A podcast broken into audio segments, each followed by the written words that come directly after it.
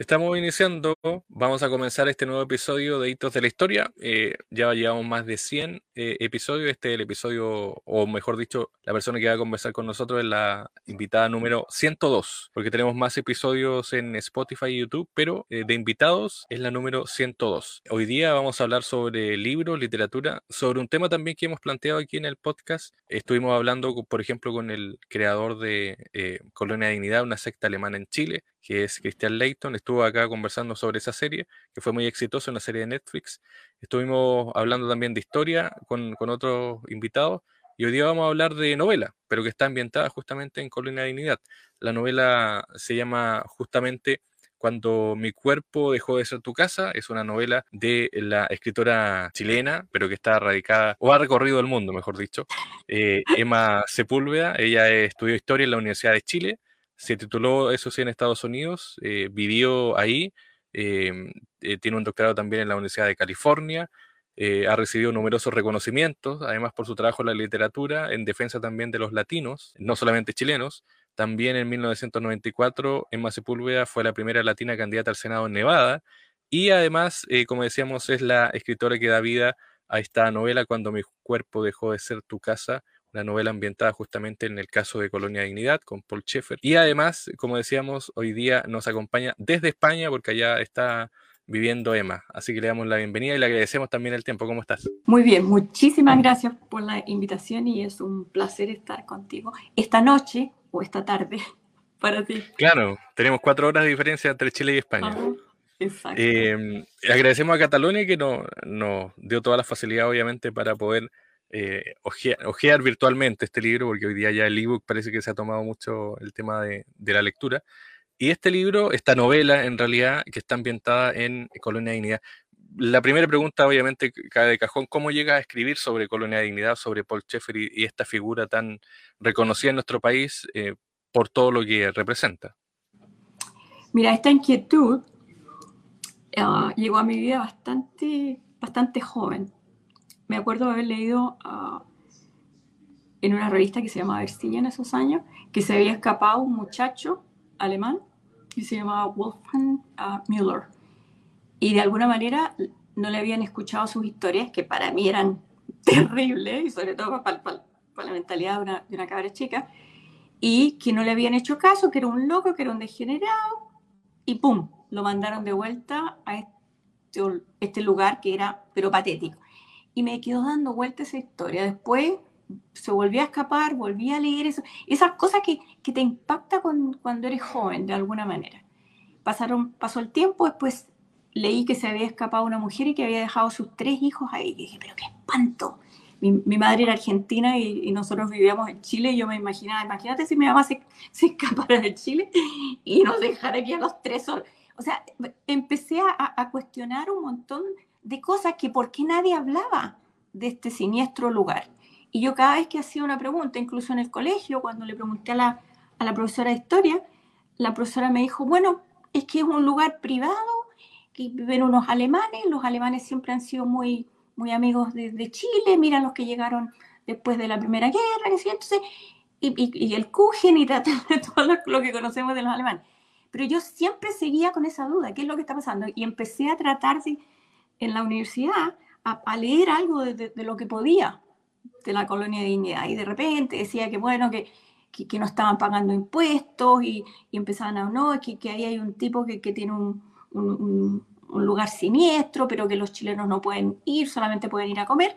Y después viene el golpe de Estado, me voy a Estados Unidos y cada vez que vuelvo a Chile quiero visitar el lugar y me dicen, no, no, no, no, olvídate más. Si tú entras ahí no sales. Y pero eso, ¿cómo? Más me, me, inspiró a seguir con esta historia. Y seguí. Y no paré. Y no he parado. Claro, de hecho, eh, tengo entendido que tú, eh, bueno, finalmente concretaste el viaje y fue más o menos bastante, bueno, no sé si calificarlo de traumático, pero fue, eh, te generó un impacto ahí, como conversaste con la gente, con mujeres también, porque de hecho esta novela está justamente muy ligada a la realidad de las mujeres en Colonia Dignidad. Sí, bueno, en, el, transcurso de la, investigación, porque después, como te digo, viviendo en Estados Unidos, hice el doctorado Y cada vez que, estaba investigando otro tema, por alguna razón me volví a meter en, el tema de la colonia de dignidad con la idea de escribir un libro de non-fiction, una historia. ¿Qué es lo que pasó en la colonia de dignidad? ¿Qué es lo que sigue pasando en la colonia de dignidad? Pero hubo un momento en que todo lo que leía, como que había un silencio sobre lo que le pasaba a las mujeres. No sé si porque eran alemanas, y después ah, empecé a, ver, bueno, aquí están saliendo testimonios de mujeres chilenas que fueron torturadas ahí. Entonces empecé a, pensar, no, no, no, no, no puedo escribir un, libro de non-fiction porque sería una historia de, nunca acabar y, ya hay libros excelentes que, quizás no han, no han llegado a, a, donde todavía tendríamos que llegar y, y encontrar algún tipo de justicia, pero hay documentos importantes, pero no hay nada específico sobre las mujeres. Pero para mí era más fácil ah, crear una historia donde yo combinara lo que vi, lo que leí y lo que pienso sobre la colonia de dignidad. Y de ahí armé ese proyecto. Y para poder completar esta descripción que tenía en, mi mente por décadas, tenía que visitar el lugar. Y en mi último viaje a Chile, fui al lugar y, realmente es, un lugar espantoso. Es un lugar espantoso, ¿por qué? Para los que sabemos lo que pasó ahí, los que hemos investigado lo que pasó ahí. Tú estás caminando y de repente ves un, espacio cuadrado tapado con, con, una tapa de cemento. Y tú sabes que eso te llevaba a un subterráneo, donde muchas veces torturaron a la gente, donde había una especie de ciudad debajo de la colonia de dignidad. Sigue caminando hacia donde te dejan, porque ojo, no se puede caminar por todos lados tampoco. Y, hay, jerarcas que, que, te, siguen y te dicen, no, no, no, ahí no puede, no, no, no, de eso no le saque foto, no, no haga esto. entonces uno se siente un poco perseguido ahí. Pero lo que me llamó la atención es que la gente no te quiere hablar. O sea, traté de, bueno, me quedé a almorzar para ver bueno, si podía hablar con la gente por, lo, último que estaba sirviendo la cerveza. Pero inmediatamente que tú haces una pregunta, te dicen, yo no quiero hablar del pasado. Entonces, bueno, no me hable del pasado, ¿cómo es la vida ahora? No. ¿Quiénes están en el hospital? No, nada.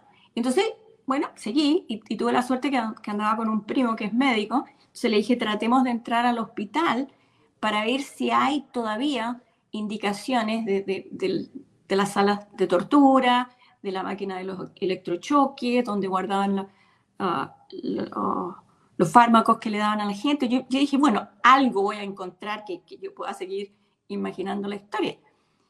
Y ahí tienen, parece, a, la gente muy mayor que ya está casi en, un estado de hospicio que, que, están esperando morirse. Entonces, esa fue la excusa que nos dieron que no podíamos entrar, que no estaba permitido entrar al hospital.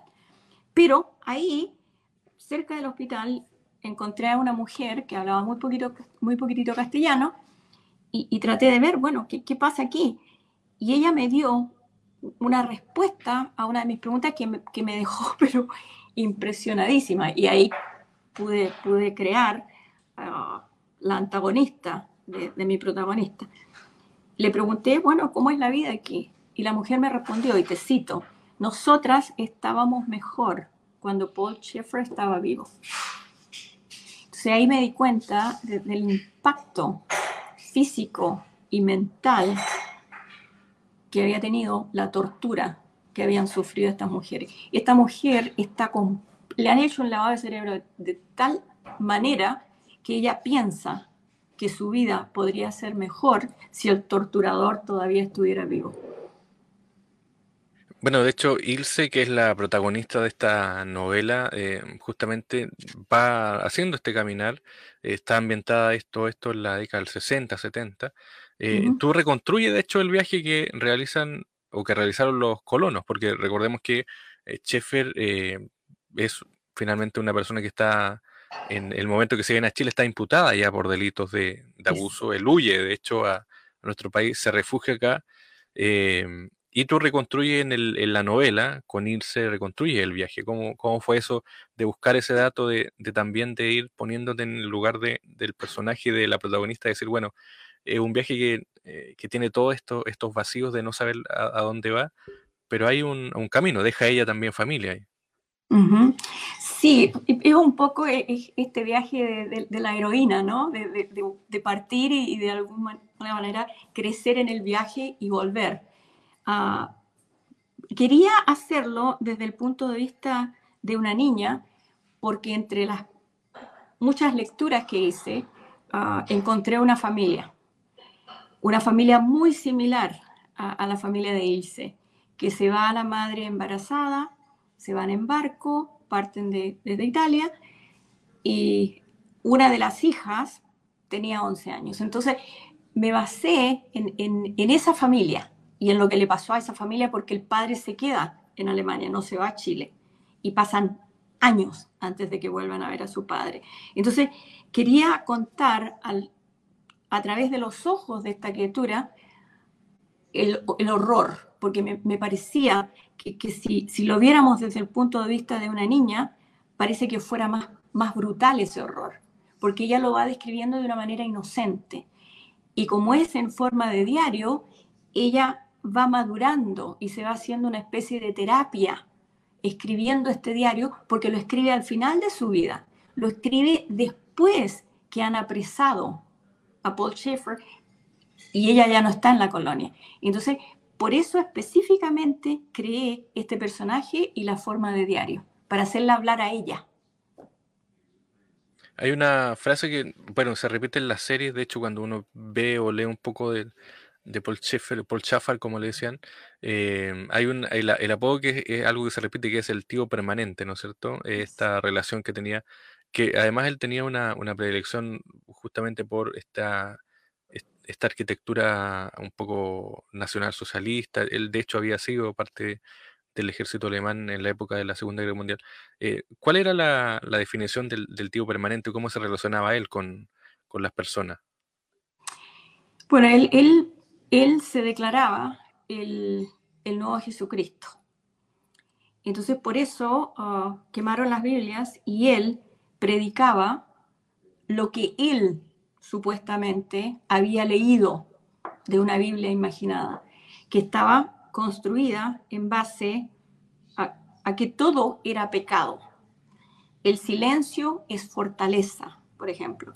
La desconfianza de todos, entre ellos, desconfianza de cualquier sistema político, para él el demonio y el comunismo eran lo mismo, entonces, estas constantes prédicas, este constante lavado de cerebro que le daban a la gente, los iban convirtiendo en, seres ah, mecánicos y a las mujeres en verdaderos robots, porque no podían hablar entre ellas, no tenían el derecho a, la educación básica, cuando podían escribir y, y hacer los números y sumar, separaba la educación, no podían leer, y como te digo, no podían hablar entre ellas porque él creó un sistema de, confesión pública, donde como un rito religioso la gente tenía que confesar lo que había visto, lo que había escuchado, incluso lo que había pensado.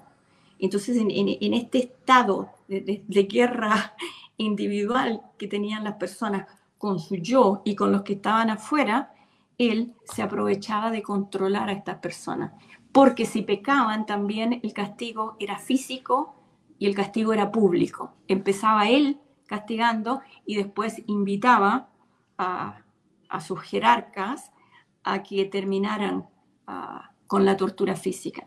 Y como los padres eran separados de los hijos y ya no sabían quién eran sus padres, muchas veces él, con su crueldad, obligaba a que los padres cooperaran en esta tortura y los niños ni siquiera sabían quiénes los estaban torturando, que podría haber sido su madre, que podría haber sido su padre. Pero los padres sabían. Claro, hay, hay toda una arquitectura para, la dominación, que finalmente eso era lo que decía Chef.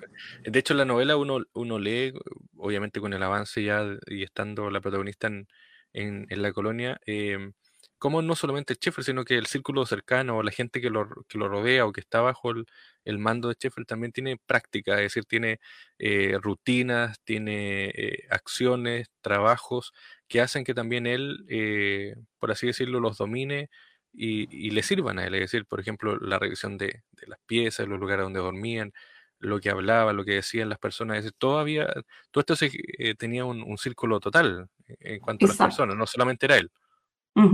Sí, y, eso a mí me llama la atención cuando muchas personas dicen, bueno, uh, Paul Schaeffer fue a la cárcel, aunque se murió después de los solamente cuatro años, no cumplió ni siquiera un porcentaje de la, de la condena, pero Paul Schaeffer no hizo esto solo.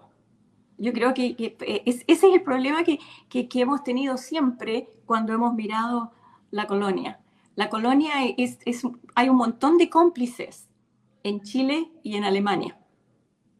Pero también está la complicidad de los gobiernos, porque ¿cómo fue posible que él recibiera el apoyo del embajador de Chile en Alemania para irse con 200 personas sin haberse dado cuenta que lo estaba buscando la justicia. ¿Cómo fue posible que el embajador de Chile en Alemania lo hubiera ayudado a él de tal manera para que estableciera estos contactos increíbles que tuvo en Chile?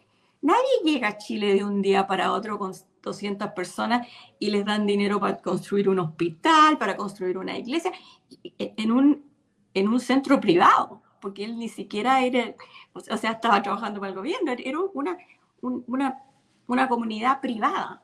El presidente Alessandri en ese momento le, dio un montón de dinero a la colonia y se lo siguieron dando los gobiernos.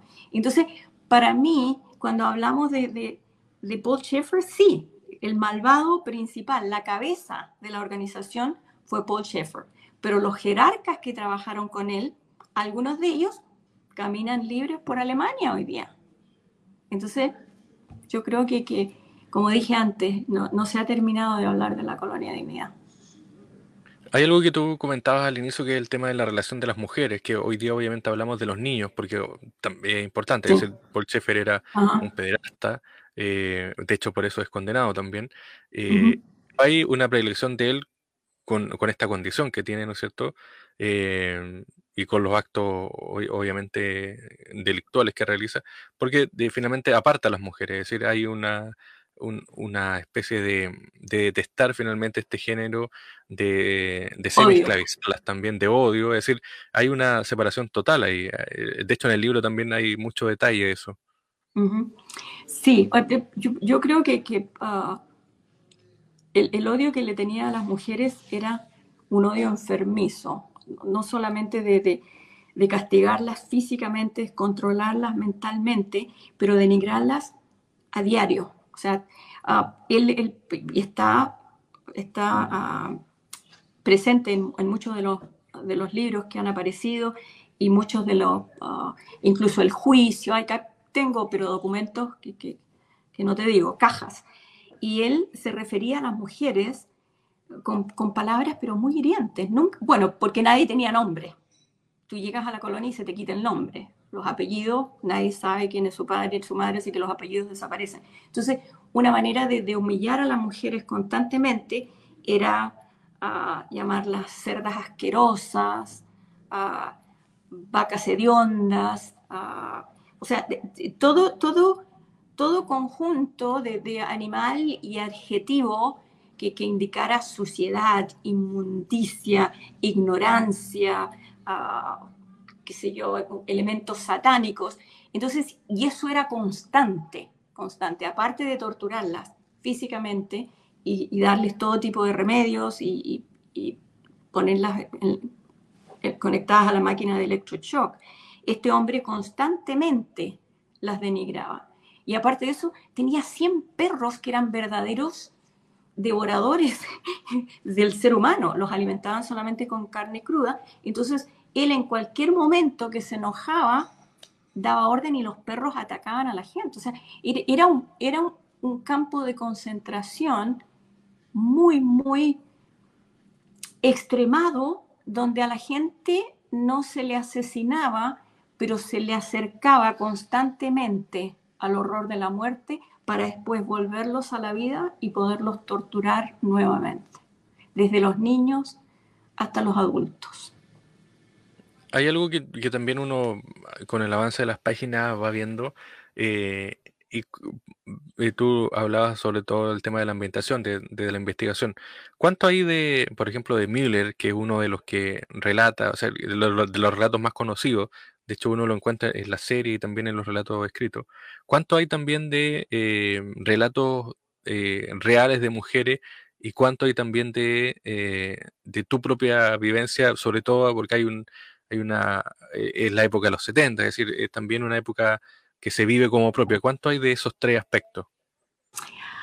Fíjate que cuando, cuando, veo ahora las cereales, cuando ah, las series, perdón, las series, cuando sigo leyendo lo que sale en las noticias y todo, y con toda la investigación, para mí fue muy difícil uh, entrar 100% en la ficción, porque las brutalidades que, que, que le ocurren a mi personaje realmente ocurrieron. Entonces, siempre estuve caminando un fino camino, un delgadito camino entre lo que es la ficción y lo que es la no ficción. Entonces, yo creo que en parte del libro realmente son vivencias que ocurrieron y por eso en algún momento digo que esta es la historia de muchas en la voz de una, porque puse pedazos, hice una especie de, de, tapestry, puse, un, como dicen, un quilt, puse diferentes partes de vida. Un collage. un collage, gracias, gracias, gracias, Y, y así construí este personaje, que es un personaje de todas las mujeres, pero como te digo, contado en la voz de una. Y, lo que iba pasando, pasó. Claro, y de hecho pasó tan fuertemente que em, ah, los chilenos hoy día reconocen obviamente la historia. Es decir, eh, tú obviamente también lo cuentas y, Irse, que es esta protagonista de esta novela, lo, va haciendo como propio, es decir, va viviendo un, cambio.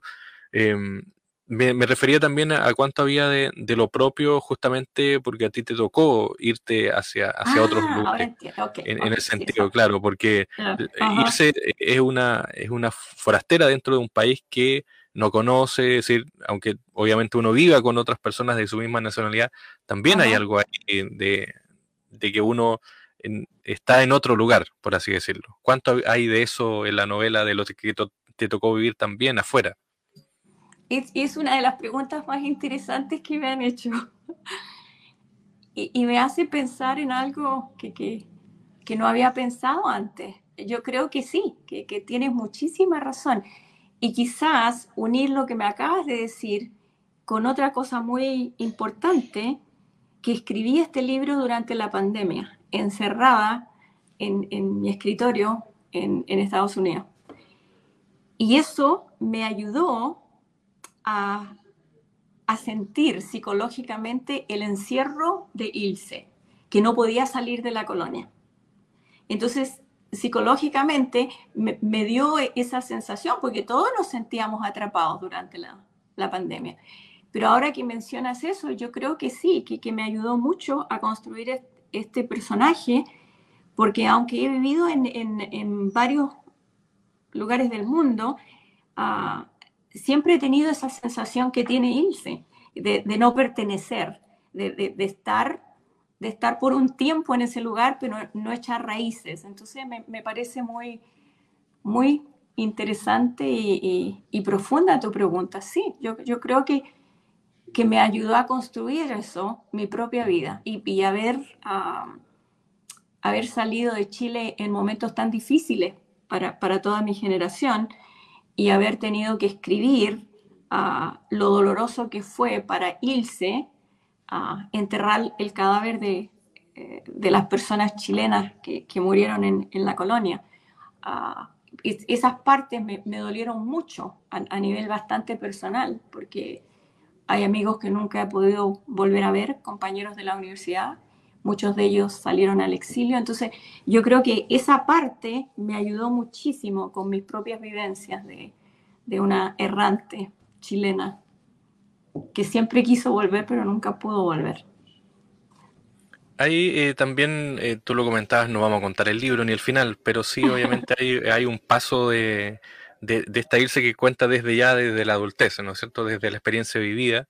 Em, ¿Qué esperas tú de, de, todo esto? Porque finalmente todavía estamos viviendo, de hecho, eh, todavía hablamos también no desde la colonia hacia atrás, así, haciendo como un, corte, sino que hablamos desde la colonia, desde el presente hacia atrás, es decir, de gente que todavía está viviendo, de gente que vive, como tú decías, la impunidad. ¿Qué es lo que esperas tú también de, esas mismas personas, sobre todo de las mujeres también, que, muchas se quedaron, otras tuvieron que irse, otras que finalmente también hicieron vida en Chile, es decir, se casaron con chilenos, tienen una, vida que ha ido cambiando. Eh, ¿Qué esperas de, esa gente, de la gente real, más que de la ficción?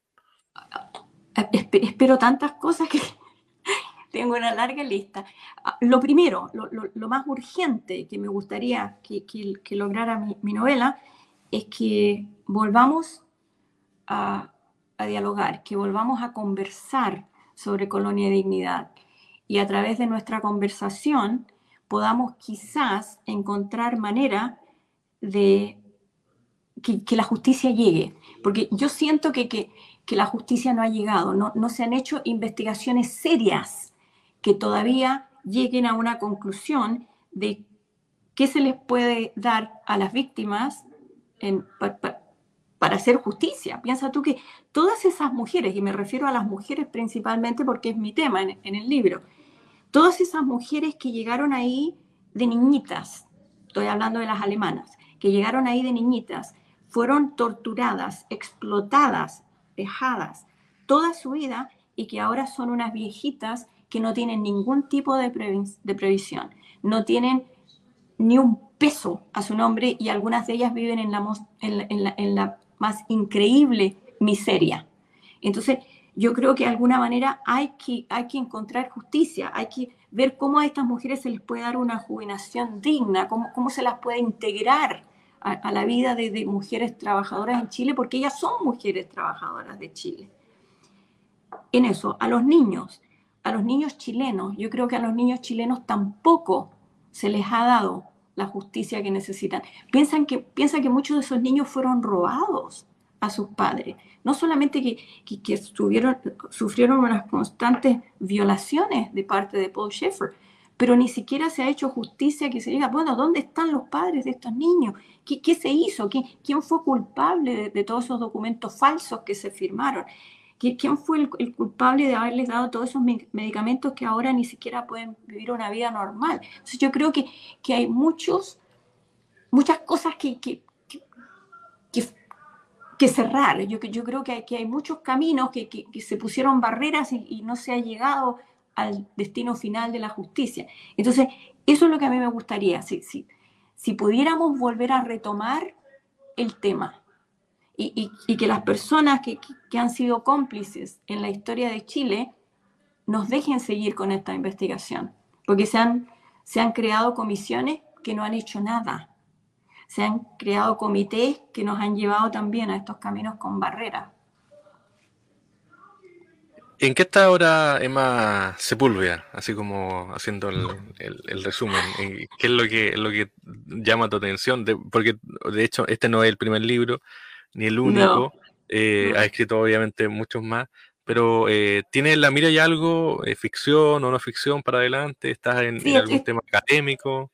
Estoy, estoy ah, haciendo las revisiones de una novela que escribí hace muchos años que se llama Nunca aprendí a bailar el tango. Y esa novela, por, por alguna razón, la vuelvo a revisar y la dejo a un lado, pero ahora me estoy poniendo más en, más seria con esa novela que, que me, me, gusta y yo creo que, que, que esta vez sí que, la voy a empujar. Estoy trabajando en una biografía muy interesante de una persona bastante famosa en Chile, mujer, hasta ahí no más llego, y estoy trabajando en algo, porque realmente este libro me, me afectó. ¿Alguna profesión, eh, eh, alguna, algún oficio esa? A ver, a ver, a ver, actriz actriz. Y, hasta ahí nomás que me va a matar. Se ha ido. ¿Ah? ¿Está con nosotros o se ha ido? Pero Está todavía. me, vas a hacer, me vas a hacer confesar cosas que voy a tener que pagar por estas confesiones. Dejémoslo ahí. pero es una, está, trabajando en la biografía de una actriz, para, para redondear nomás. Eso, para redondear. Bueno, y, lo otro, como te estaba diciendo, ah, para mí fue muy difícil escribir este libro psicológicamente. Y ahora como con algunos de los comentarios que tú me estás dando que no me había dado cuenta, yo creo que, que, que, trajo a, al, presente muchas cosas que, yo pensaba que estaban ah, muy bien trabajadas. El, el, tema del exilio, el, el tema de, haber, de haberte ido de tu país sin querer irte. Yo creo que, llevamos esa carga a través de los años. Entonces, este libro y, escribir sobre una tragedia humana tan, tan brutal, que, que, tú sabes que muchas de las cosas que están escribiendo realmente pasaron, que es una novela histórica también. Entonces, quería escaparme y estoy trabajando en, en una novela erótica. Imagínate el tremendo salto que me di. Y bueno, eh, pues, también siempre, siempre me, me empujo a, a, salir de, de, los géneros y a salir de, de los estilos y todo. Entonces, este es un gran desafío esta novela también. Veremos a dónde llega. ¿Cómo podemos conseguir esta novela eh, justamente cuando mi cuerpo dejó de ser tu casa, que es irse la protagonista? Eh, en el extranjero, la gente que nos ve, o acá en Chile también, ¿cómo la pueden conseguir en físico o en digital? En digital está en, Amazon, en Kindle, en, Google Play, por todos lados. Y esta, esta novela se publicó primero en España y después en Chile. Entonces en España está en, en, las mejores librerías de, de, los de las diferentes ciudades y, y todavía sigo uh, presentándola. La presenté la semana pasada en, en, una librería aquí en Valencia y hay un, un, grupo bastante interesante aquí en Valencia que, que es de chilenos. Se llama Casa Chile y la presento solamente a, a, a este grupo que, que, es bastante grande, de chilenos acá también, y sigo en, en diferentes librerías, más que nada. Y espero Catalonia la editorial, así que ahí la pueden buscar. Ajá, y en Catalonia, por supuesto. Mi casa editorial. eh, cuando mi cuerpo dejó de ser tu casa, de Emma Sepúlveda, eh, historiadora, no, no, sé si podríamos decirlo así, porque ella estudió historia en la, en la Chile, además. Claro. Sí, en la Chile, en el Piedragógico, que nos decían. Claro, además que... Fíjate que, que no me considero historiadora ya, aunque cinco años. Sea, tú que, que ese año de 1973 la gente joven quizás no recuerda, pero nadie recibió título ese año. Todos perdimos prácticamente ese año y bueno, y algunos perdieron su carrera. Yo tuve la suerte que, que, guardaba las boletas que se llamaban, lo que te daban cada vez que pasabas un ramo. Y pude de alguna manera llevar esas boletas y, y seguir y, terminar en Estados Unidos. Pero yo creo que uh, la Universidad de Chile fue, fue una universidad que, que me moldeó muchísimo uh, políticamente. Encontré compañeros que, que me ayudaron a darme cuenta de muchas cosas que no me había dado cuenta en el colegio. Y además, bueno, no, no, no, quiero terminar esta entrevista sin preguntarte por los reconocimientos también, porque una cosa es el estudio y las publicaciones y otra los reconocimientos. Eh, en Estados Unidos, por ejemplo, te nombraron eh, el gobierno de ese, de, ese país, eh, te nombraron el, eh, como parte de, de, una delegación o algo así dentro de un comité para crear el primer museo de los latinos, que además, imagínate. Exacto, exacto, que todavía estamos peleando. Acuérdate que después que después eligieron a, Bush. Y bueno, fue Bush el, el, que empezó el esfuerzo y ah, me nombraron a ese comité para crear un, un proyecto para abrir el, el, museo y después se lo presentamos ah, al, en el primer mandato de Obama y todavía estamos tratando de, de, de sacarlo a flote a través de Smithsonian Museum en, en Washington, D.C., porque los afroamericanos tienen un museo, las mujeres tienen un museo y, y los latinos todavía no, no, no, hemos logrado, pero yo creo que, que vamos camino a, a, sacarlo cualquier día. Pero yo creo que, que uno de los honores más grandes que, que tuve en Estados Unidos es que el presidente Obama me nominó al Comité Internacional de la Fulbright. Y yo creo que, que eso fue fue una experiencia maravillosa y irónicamente reemplacé en el comité a Gabriel Guerra, el ex ministro, em, no, perdón, el ex embajador de Estados Unidos en Chile en la época de Clinton. Así que imagínate la conexión. La primera latina slash chilena que entraba ahí nombrada por Obama y reemplazando nada menos que a Gabriel Guerra, un gran embajador ah, en la época de Clinton en Chile. Y bueno, fue, fue un puesto maravilloso donde tuve que, repartir fondos en, en, muchos países del mundo, viajé bastante, tuve que leer unos proyectos que, que están cambiando el mundo y bueno, y conocer a Obama. Eso para mí fue lo máximo. Pero ya había que cambió también la, eh, hizo, fue, hizo el quiebre, el primer presidente afroamericano no, no es menor en un país como Estados Unidos. Exacto. Y, yo creo que, que, que, fue, y para mí seguirá siendo el, el, mejor presidente en Estados Unidos. Creo que, que le tocó gobernar en un mal momento.